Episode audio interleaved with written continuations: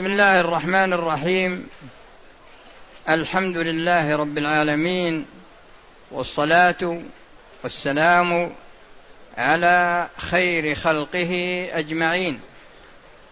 محمد وعلى إخوانه من الأنبياء والمرسلين وعلى آله وأصحابه والتابعين ومن تبعهم بإحسان إلى يوم الدين.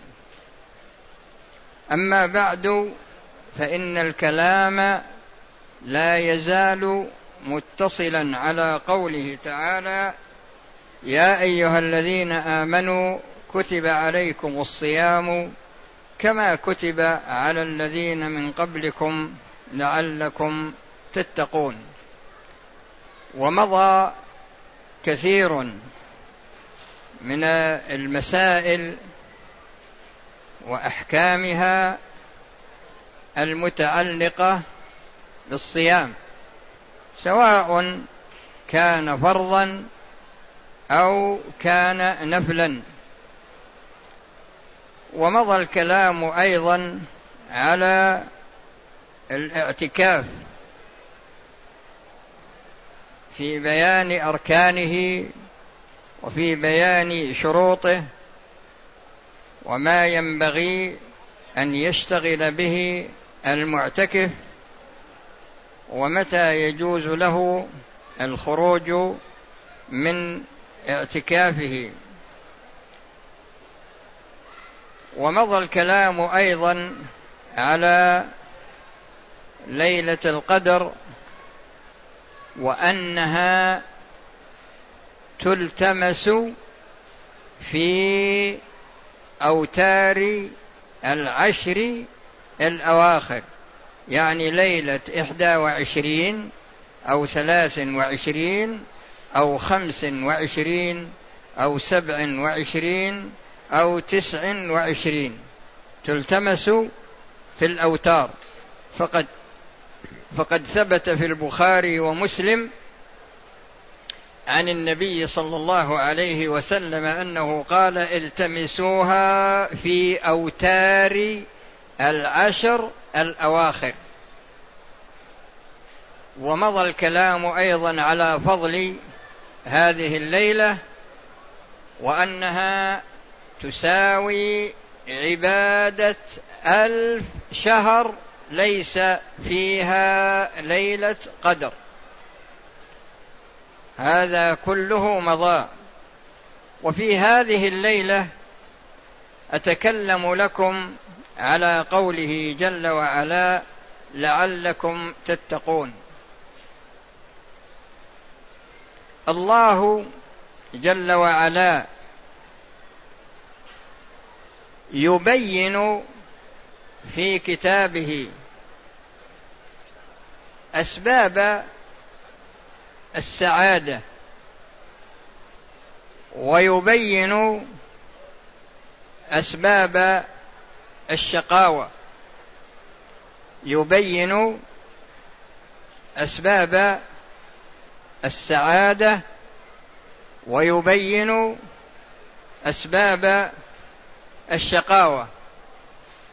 وهكذا رسول الله صلى الله عليه وسلم فإن سنة الرسول صلى الله عليه وسلم تكون مبينة للقرآن وتكون مؤكدة لما جاء فيه ويأتي منها من السنة وهو قسم ثالث زيادة عن القرآن ولكن هذه الزيادة داخل في عموم قوله جل وعلا وما آتاكم الرسول فخذوه وما نهاكم عنه وانتهوا مع قوله صلى الله عليه وسلم عليكم بسنتي وسنة الخلفاء الراشدين المهديين من بعدي تمسكوا بها وعضوا عليها بالنواجذ. وبناء على ذلك فكما أن الله جل وعلا بين أسباب السعادة وبين أسباب الشقاوة في القرآن فكذلك النبي صلى الله عليه وسلم بين في سنته أسباب السعادة وأسباب الشقاوة. وفي هذه الآية ذكر الله سببا من أسباب السعادة. ذكر الله جل وعلا سببا من أسباب السعادة. وذكر جل وعلا السعادة المترتبة على هذا السبب وبناء على ذلك فما ذكره الله جل وعلا في القرآن من أسباب سواء كانت هذه الأسباب أسباب موصلة إلى الجنة أو كانت هذه الأسباب اسبابا موصلة إلى النار.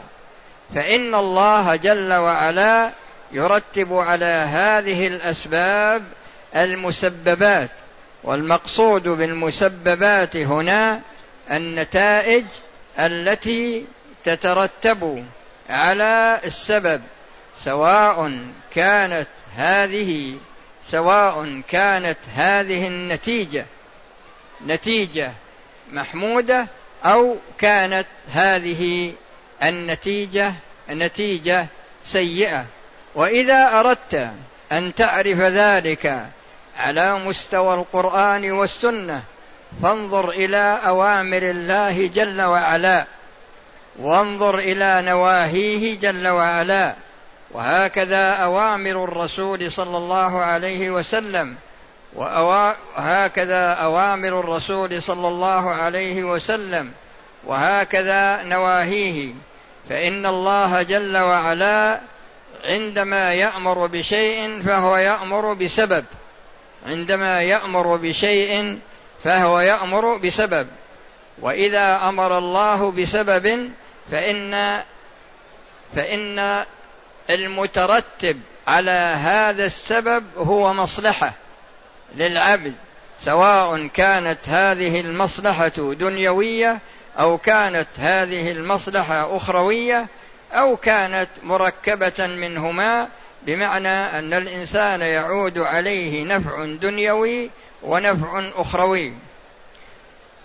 وهكذا ما نهى الله عنه وما نهى رسوله صلى الله عليه وسلم عنه فإن ترك المنهي عنه يترتب عليه منفعة للعبد سواء كانت هذه المنفعة دنيوي دنيوية أو كانت أخروية أو كانت مركبة منهما. وعلى هذا الأساس نجد أن السعادة لها سببان أساسيان. أما السبب الأول فهو فعل المأمور به وأما السبب الثاني فهو ترك المنهي عنه. السبب الأول هو فعل المأمور به. والثاني هو ترك المنهي عنه. يعني أن الله أمرك بالصلاة بالزكاة بالصيام بالحج وغير ذلك. وعندما تحقق ما أمرك الله به فحينئذ تكون أخذت بسبب بهذا السبب.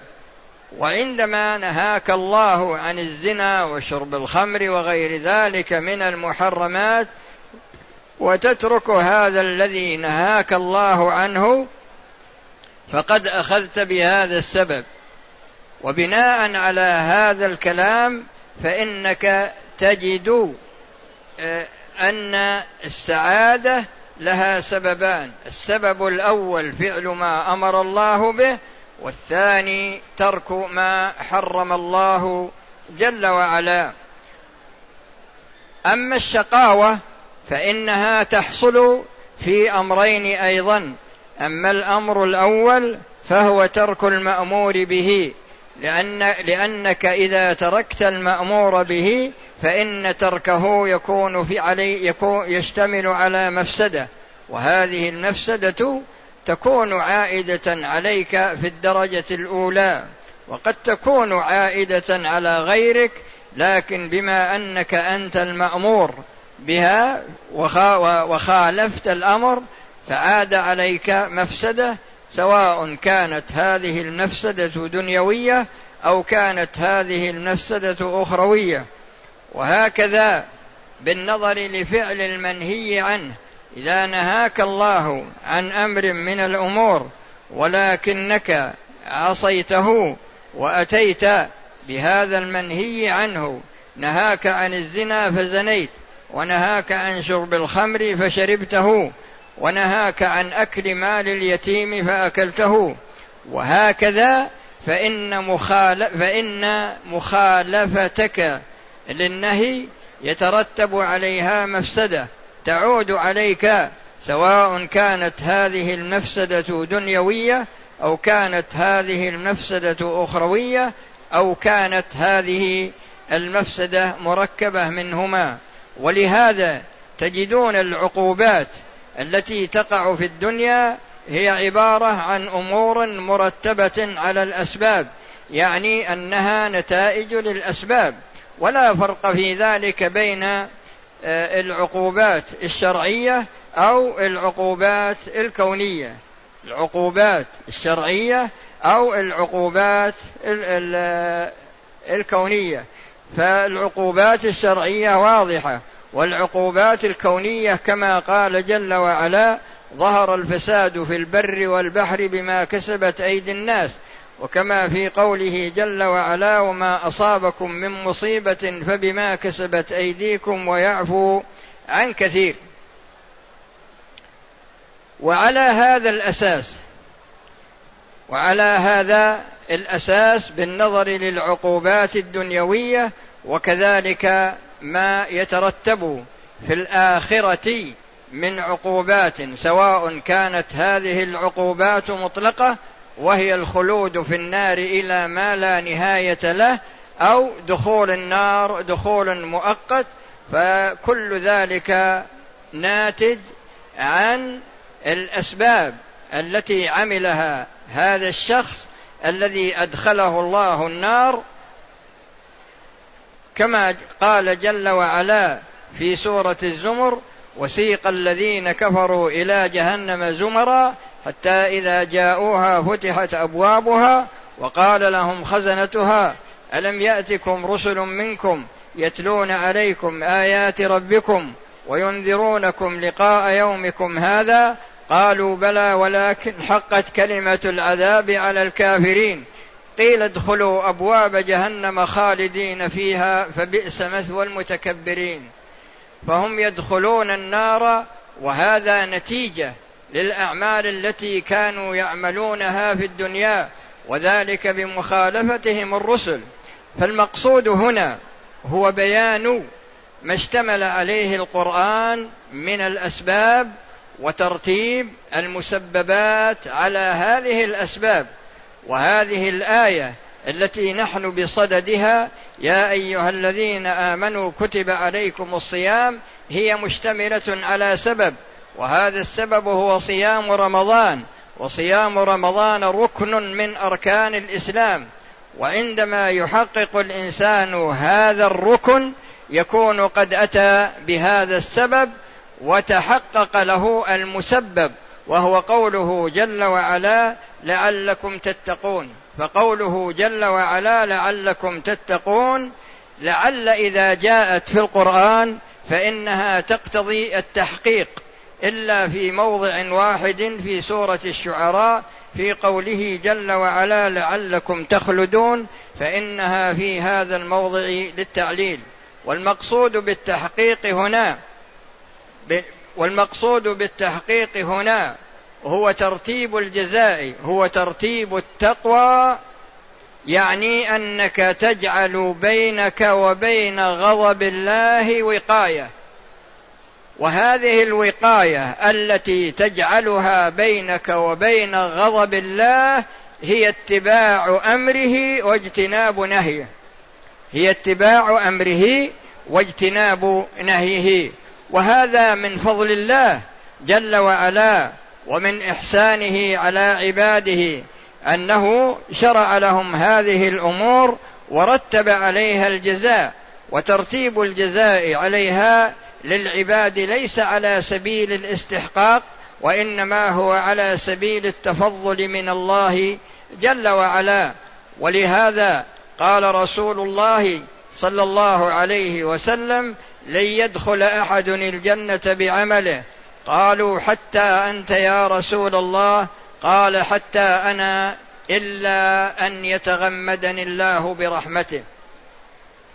فترتيب الم... فترتيب المسببات ترتيب المسببات يعني ترتيب الجزاء على فعل الأوامر وترك النواهي وهو ما وهو ما أعده الله وهو ما أنعم الله به. على عبده في الدنيا وما أعده له في الجنة كل ذلك من فضل الله جل وعلا وإحسانه على عباده كما قال جل وعلا وما بكم من نعمة فمن الله وإن تعدوا نعمة الله لا تحصوها إن الإنسان لظلوم كفار.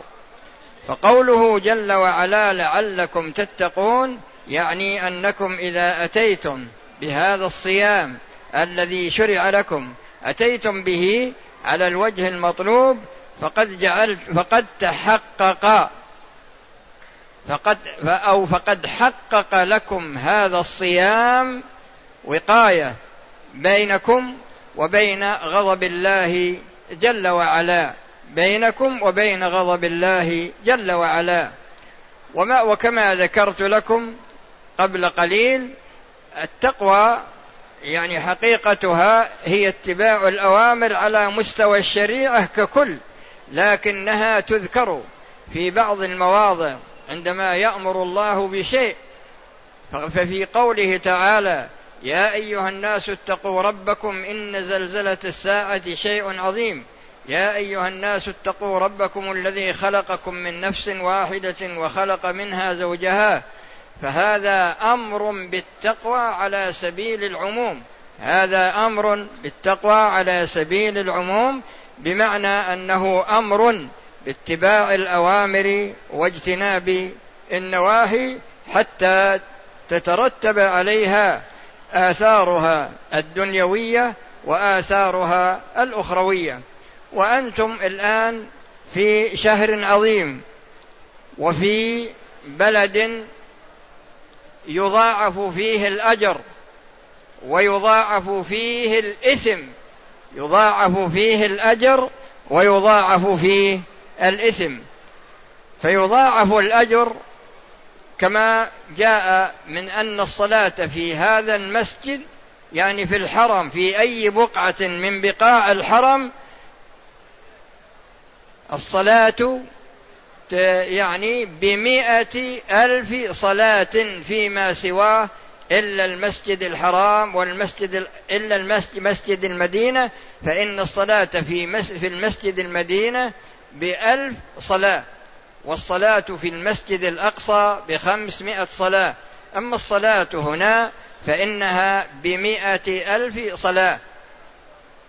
فالمقصود أن هذه الآية فيها تنبيه عظيم للمكلفين وهذا التنبيه هو أن من أراد أن يجعل بينه وبين غضب الله وقاية تقيه في الدنيا كما جاء في وصية ابن وصية الرسول صلى الله عليه وسلم لابن عباس رضي الله عنهما أنه قال له إني أعلمك كلمات وذكر من هذه الكلمات احفظ الله يحفظك وحفظ العبد لله جل وعلا يكون باتباع أوامره واجتناب نواهيه وهكذا حقيقة التقوى فإنك إذا اتقيت الله فإنك إذا اتقيت الله جل وعلا حصل لك بذلك وقاية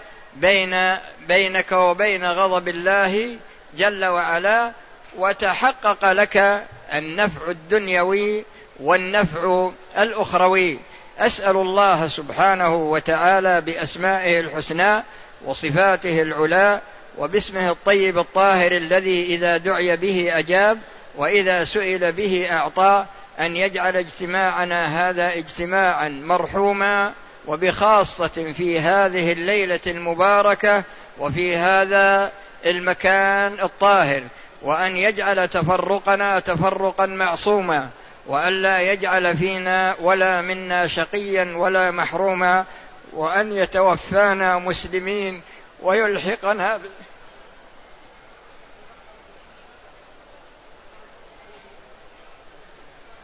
ويلحقنا بالصالحين ويحشرنا مع الذين أنعم الله عليهم من النبيين والصديقين والشهداء والصالحين. إنه ولي ذلك والقادر عليه. والحمد لله رب العالمين وصلى الله وسلم على نبينا محمد وعلى آله وأصحابه أجمعين. والآن نأتي إلى ما قدم من أسئلة.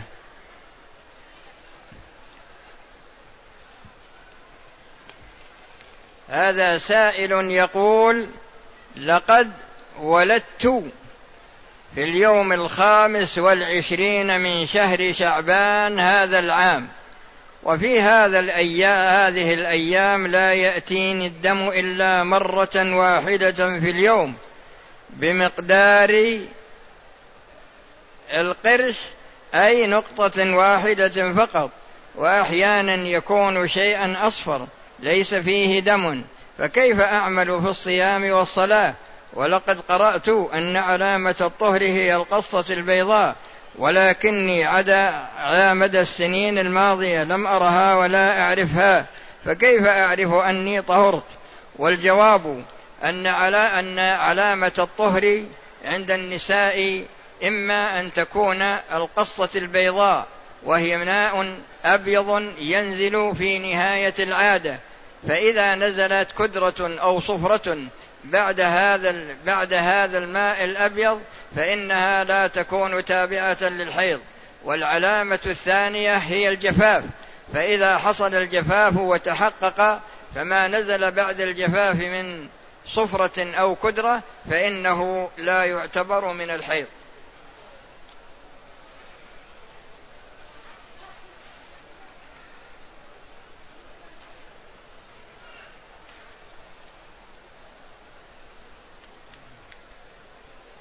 أنا اشتريت مع أنا شربت ماء ماء ماء.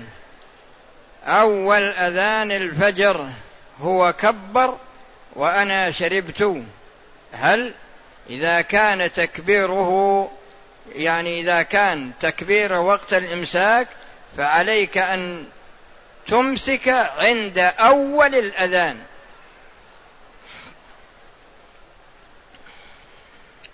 هل يصح أن يدخل الإنسان الاعتكاف من بعد مغرب هذا اليوم؟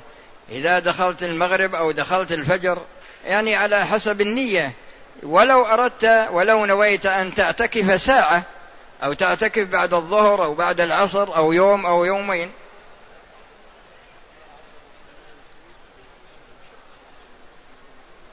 صحوت على أذان. ولم أتبين أنه كان أذان الفجر أم الصبح إلا بعد أن قال الصلاة خير من النوم فشربت قبل أن يكمل الأذان يا أخي عليك أن تقضي هذا اليوم. لأنهم جزاهم الله خير فيه المدفع الأول وفيه المدفع الثاني وفيه آه، مدفع يعني قبل الأذان بقليل وفيه الأذان واحد ما يهمل نفسه. نرجو توضيح صلاة المسافر في يوم كامل وخاصة يوم الجمعة. آه الإنسان إذا سافر فتارة يكون سفره سفر معصية بمعنى أنه يسافر من أجل أن يعصي الله كالذي كقطاع الطرق وكالذين يروجون المخدرات.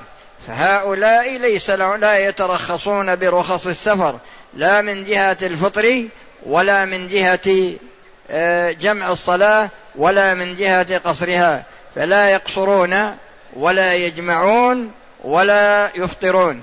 أما إذا كان السفر سفرا مشروعا ففي الطريق وهو ذاهب ولا آتي إذا قطع مسافة ثمانين كيلو إذا كانت المسافة ثمانين كيلو فما فوق فهذه هي مسافة السفر. أما إذا أقام إقامة أربعة أيام فما دون فإنه يترخص برخص السفر. وإذا أقام أكثر من أربعة أيام يعني نوى الإقامة أكثر من أربعة أيام فإنه لا يترخص برخص السفر. ويسأل هنا عن يقول ما معنى أولو العزم؟ يا أخي أولو العزم نوح وإبراهيم وموسى وعيسى ومحمد صلى الله عليه وسلم. يعني هم خمسة.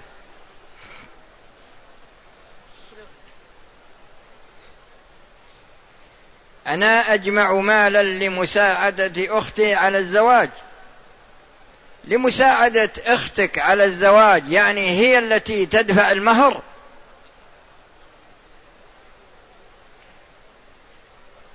هي التي تدفع المهر إذا كنت في بلد. الزوجة هي التي تدفع المهر فهذا خلاف خلاف الشرع خلاف سنة الرسول صلى الله عليه وسلم. فالمهر الذي يدفعه الرجل فإذا كان ذلك كذلك فلا يجوز لك أن تجمع لها هذا الشيء. أما إذا كانت بتجمع لمساعدة أختك من أجل أنها تشتري بها فساتين وما فساتين فإذا كان من باب الصدقة فباب الصدقة واسع. أما إذا كان من باب الزكاة فلا. ولزواجي أنا أيضا عند نزول إجازة إلى بلدي قريبا هل يجب علي أن أدفع زكاة مالي؟ آه هذا المال وكم نسبة الزكاة؟ نسبة الزكاة ربع العشر. أما الزكاة فلا تدفعها على هذا الأساس. لا تدفعها على هذا الأساس كما بينت لك. في مسجد من مساجد بلد من البلدان خطب خطيب على منبر يوم الجمعة فقال على الملأ الزوج فقال الزوج الذي لم يؤد المؤجل للزوجة سوف يلقى الله وهو زاني. الجواب عن هذا أن المهر يدفع في بعض البلدان يدفع بعضه مقدما ويؤجل بعضه ويحدد مدة للدفع. ومن والرسول صلى الله عليه وسلم يقول المسلمون على شروطهم. وإذا اتفق الزوجان على أن بعض المهر يكون مؤجلا يدفع بعد سنة أو سنتين أو يدفع مثلا كل شهر من مقدار أو كل سنة مقدار فهذا شرط صحيح. ولا ولا يكون ولا تكون مباشرة الرجل للزوجة من باب الزنا.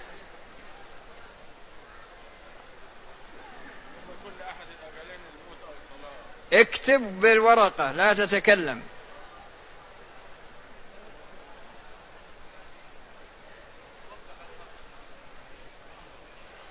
أحد أقاربي عندما يكون في أيام العيد يسمح بدخول ليسوا بمحارم لزوجته وهي كاشفة ويحضر عندها الأقارب غير المحارم. والأولاد وبعضهم بلغ خمس عشرة سنة وبعضهم ابن عشرين. فهل هذا يعد من الاختلاط؟ نعم هذا فيه اختلاط من جهة وفيه كشف وجهها من جهة ثانية. فهذا الرجل يعتبر يعني يعني خان الأمانة في رعيته لأنه راع عن زوجته ومسؤول عن رعيته ومن رعايته لها أن يأمرها بستر وجهها.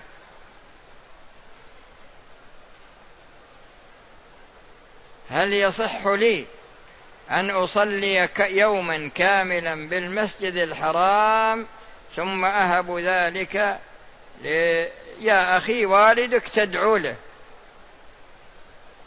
أو ولد صالح يدعو له. هل يمكن الصلاة عن الوالدين سواء كان فرض أو نافلة. لا يا أخي الفرض ما يقضى. وما هي الأعمال المستحبة؟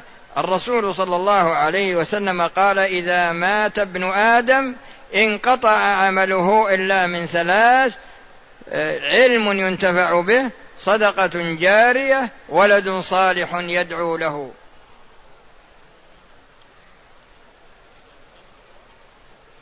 رجل أفطر بعذر في رمضان فهل يجوز له أن يجامع امرأته في نهار رمضان؟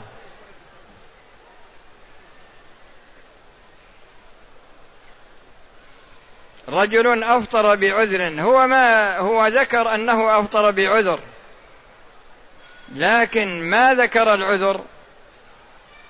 فعليه أن يوضح السؤال مرة واحدة لأنه يبدو لي أن هذا لعاب. يعني ما هو ب... لأني يمكن انه أفطر تمهيدا من أجل أن يستحل الجماع حتى لا تترتب عليه